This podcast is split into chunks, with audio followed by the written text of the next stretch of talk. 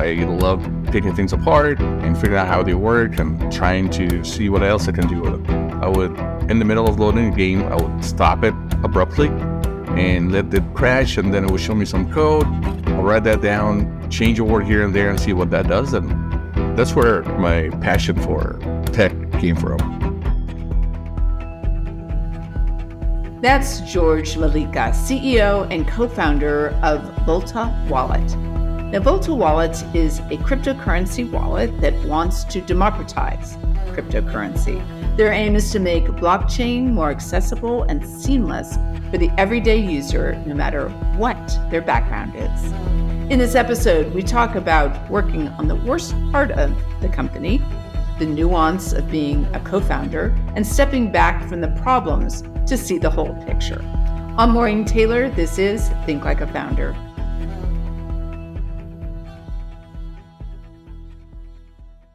Tell us a little bit about the company and the mission and what you're doing, because people would love to hear that. The idea or the mission that we were set out to accomplish with this is we wanted to build tools for people to come in and start using crypto. We want to bring in new people that are just trying to do more with crypto than just buying and holding.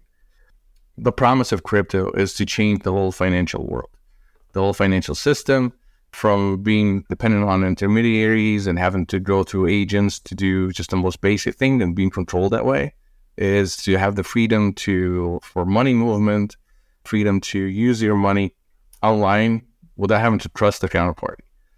But the tools right now that are available are very hard to understand. The concepts are very different. And we wanted to solve that problem to open up the doors for everyone to just come in and be able to use the thing that we've been working on for like 10 years now. So, this is a good way of then making it not only a good product solving a problem, but also helping people understand this way of operating that might not. And open up doors for them to like explore new ideas, new concepts. Yeah. Were you into crypto from the very beginning? Not the very beginning, but very early on. Like I started in crypto in 2013 that was right after we failed on the very first startup that we did. I was actually looking on uh, maybe I should find a job at Coinbase. And my co founder was like, uh, no, what about if we just start a business here in crypto? So we started thinking of ideas. Okay, what would we start? And based on my experience in fintech and building trading systems, we built a trading company for, for crypto. So started that in 2013, got into YC the following year, spent like 80 years there then decided to take a break and how co-founders love the uh, the stress of the job. I decided to start a new company. kind of like a, uh, an emergency room doctor. You you can't help it, or a fire person. Very good analogy because you're always putting out fires in startups. So you know it's interesting. One of the characteristics we find founders also have this innate curiosity that you almost can't help but find out how things are going. And some people do it with people, some people do it with machines, but taking a look at something and pulling it apart and putting it back together again, it's almost like you can't help it.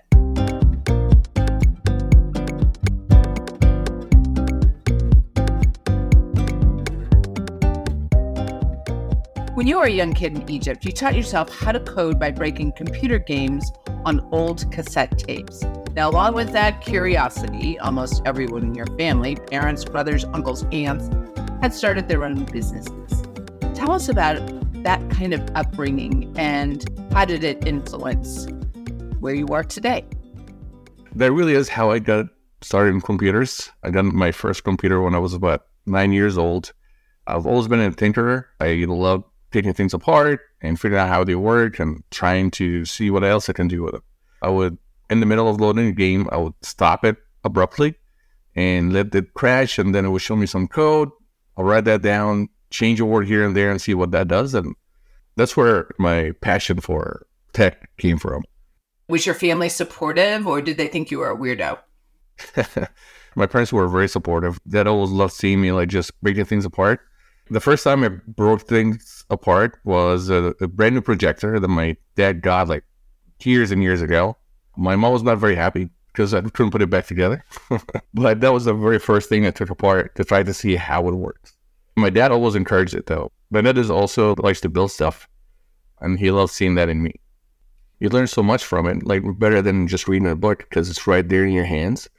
You can put things back together a different way, learn how things are actually interacting with each other, how the small pieces make up a big whole. A very small chip that does maybe add in ones and zeros turns into like this awesome AAA game that is photorealistic. It's like, how does that actually work? Tell us about your other company because the company you're with now isn't your first. What got you to do the first one? What ignited you to be able to be that brave? Watching my dad building his own company and going from zero to like the success that he's had, I've always wanted to start my own business. And I've tried different things trying to figure out, okay, what's the best way to get to success as an entrepreneur? And eventually, I think back in 2012 is when I first started my first startup. It's very difficult to be an entrepreneur. It's even more difficult on your first startup. You learn so much because it's very different from what you expect it to be. The problems are different and there is no help. No matter what you think, if you have this investor, that investor, it's all on the entrepreneur, on the founder. Even if you hire employees, like they look up to you to guide them, to set the tone of the company, set the strategy. Basically, everything falls on the founder. That company did not do well, and learning from the failure of the first business, I basically like looked at the problem in a different way. It's not just like I want to start a business, but it's like what uh, vertical, what's problem I'm solving for people, and building on my experience and knowing what I'm good at and the problem that we're trying to solve. We figured out like what is the solution we can build here? We built that, and we built this like amazing company that kept growing. We kept hiring people. We literally started in a garage, just two of us for about a year and a half hired our first employee and the second year. We were a handful of people for several years. But then the success kept building up and the team kept growing. And today, I think over 80. The key to success in any company is literally that team you build, especially early on. It sets the tone for everything else you're going to do in the company and uh, it will dictate the direction it will take. Whether it's going to be like a fast moving company, a driven company that is driving towards success, or what have you. And the way for us, like when we are looking for people to hire, culture is like a very big deal for us. It has to be someone that is very driven, that can keep pace with the way we work, because we try to move as fast as possible, trying to find a product market fit and get to the company the next stage. They have to be like nimble, smart, obviously, and very good at what they do. But beyond these core skills that pretty much everybody's looking for, someone that really understands what it is to work at a startup it's not your typical job that you can have. Startups are just a whole different beast. Things change quite often. You might start with one idea for the company. You're going to build X, Y, and Z, but things change so much, you end up with something completely different, but it will feel very organic because of the way the company is just evolving.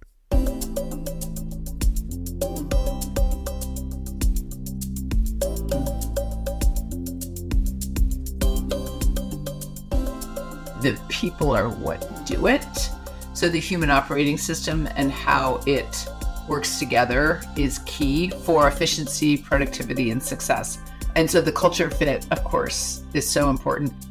Yeah, no, it's actually a very critical part of the culture. And people can be competitive, even competitive with each other, but at the end of the day, they have to really like working with each other. Being at a startup, you're always fighting for survival. This is not like Microsoft where you're default alive the whole time. Nothing will ever happen to you. At every day, there's the threat of this company can just like fold, can fail, or something can really bad happen to it, and everything would be gone. So you're really battling, and you're looking to your coworkers as your buddies. Like you're in this battle together. So if you're battling with each other, that's just another factor in that will be detrimental to the company. Everything is just against the startup to fail and you're trying to make it succeed against all odds. It's hard to know when you've built the right team, but there are some moments that just made it clear for you. It was looking around at your very first company Christmas party at eFox. What was that moment like for you? That was actually a very, very cool moment. We are a, a remote first company. and everybody works from home in different states. So we don't get a chance to work with each other in person that often. So we make it a point to at least holidays or make events where we bring the whole team together. That first Christmas party where we brought the whole team together is was the first time I saw the whole crew come together in one room. And it was very rewarding. You see this huge team that is filling up a room. Like I remember when we first started, my co-founder and I, it was just the two of us with our wives in the restaurant, just got a table and we were fine. But here we had to reserve a room. We'd have to like set the menus, like this whole work, right? On top of that is seeing them interact with each other, seeing how like the relationship they built on Slack actually fit into real life and they're very close and they like each other. They're having all this fun and you can't help but feel proud of, well, you made that happen. That's very true. Yeah, relationships in the work community that uh, are positive. For a founder, that's fun. right? And if you don't think it's fun, you, sh- you shouldn't be doing it. I'm sure you've seen it yourself too. Like founders go through a ton, a ton. And uh, I was actually listening to this one interview. I forget who said it, but he said founders or even like CEOs, executives, they always work on the worst part of the company. The problems that no one else is working on, it falls onto the founder. And they always hear mostly just the problems. So it's a very stressful position to be in. All you're seeing is the bad things. And like when good things happen, you get to celebrate it, but it's short lived. Uh, you need to move on to the next problem that you're trying to solve so the company can still be alive tomorrow. Unless you enjoy this kind of stuff, don't try it. there is something about being that close to the nerve of making something happen and having it be successful is a constant effort. And you do want to celebrate, but the focus is on always trying to be better or make it um, more effective. So, certainly that has to be fun or it's a total drag. you have to actually enjoy it. What's the best advice you ever got I think the best advice I got was teach me how to really understand people better. Always been really good at machines, but not as good with understanding how what one makes people do the things they do, right? Like understanding their incentives and trying to put myself in their shoes and understanding how important incentives are. Not everybody's in it for the same goal. People have their own goals for their career. Some want to um, maybe make the most money they can. Some just like the challenge and trying to put the right people in the right positions that grows them both personally and professionally is like the really what they derive value from. I did that really early on in my career, and it always paid in spades. That's really good. Think of the 12 year old listening to that. That's great advice.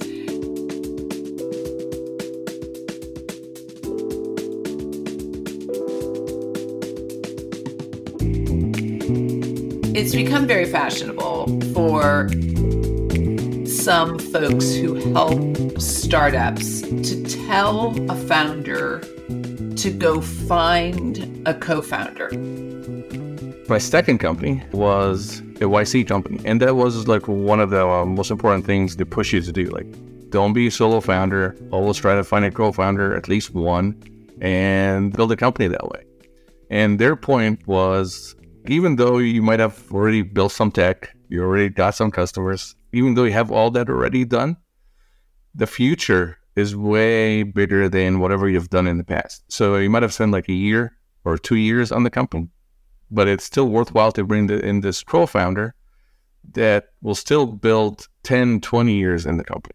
You can't hire a co-founder. CEO is different. Whatever you hire, you can let him go if it doesn't work out breaking up with a co-founder is a huge deal. It's like a divorce and a marriage. And finding them is actually a lot more difficult than a lot of people can imagine. It's not just finding someone that really good fit for the idea that you're building. It's not just someone that you like working with, but it's someone that you can really be in the trenches with, someone that you really trust. So it can't be someone you don't know, to be honest.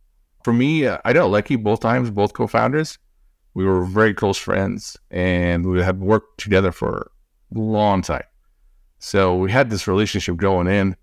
And for each one of those companies, I have two different co founders. And for each one of those uh, companies, that was a great fit for that company.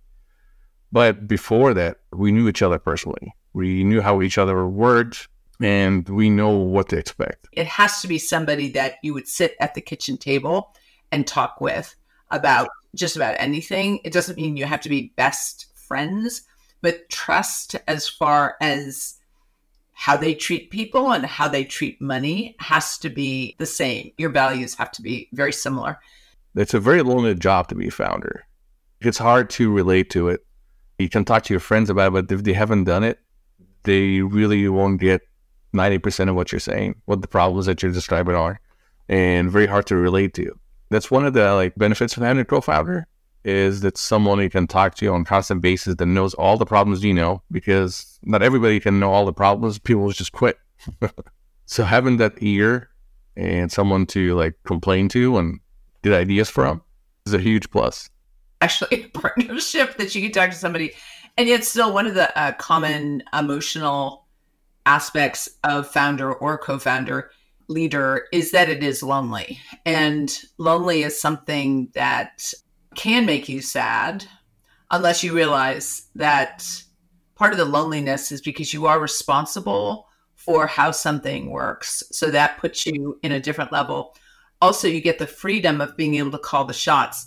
It's an interesting balance. If you love the freedom to be able to call the shots, and also you know that you're responsible for these living human beings and the success and how it works and getting the money and making the payroll and making taxes and all that kind of stuff, that wobble there is pretty heavy. And you better like it because it is lonely. How do you deal with insecurity and do you have imposter syndrome? Oh, big time. as a founder, especially early on in a company, most of the time you're seeing the problems. You focus on the problems for that's what needs to be solved. You get the sense of okay, everything's just bad, right? Like there's just problems because that's all you see. There's a lot of things to deal with here that will make you doubt a lot of things. But then eventually you need to like step back, look at the whole picture, look at the team, look at what you've built, what they've built, take pride in that and brings you back down to earth. Like it's not all his problems. They've built like an amazing thing here. No matter like how it ends up being, just the journey itself is very enjoyable. That was George Melika, CEO and co-founder of Volta Wallet, a cryptocurrency wallet breaking down the complexities of the crypto ecosystem to empower everyday users. For more information, you can go to Volta Wallet. That's Volta, V as in Vicky, O L T A wallet dot XYZ. I'm Maureen Taylor. Thanks for listening. Series producer is Mike Sullivan. Sound design by Marc Ream. Content and scripting by Jaselin Drown and Catherine Hardy. Production coordinator is Natasha Thomas. Thanks also to Selena Persiani Shell, John Hughes, and Renn Vara.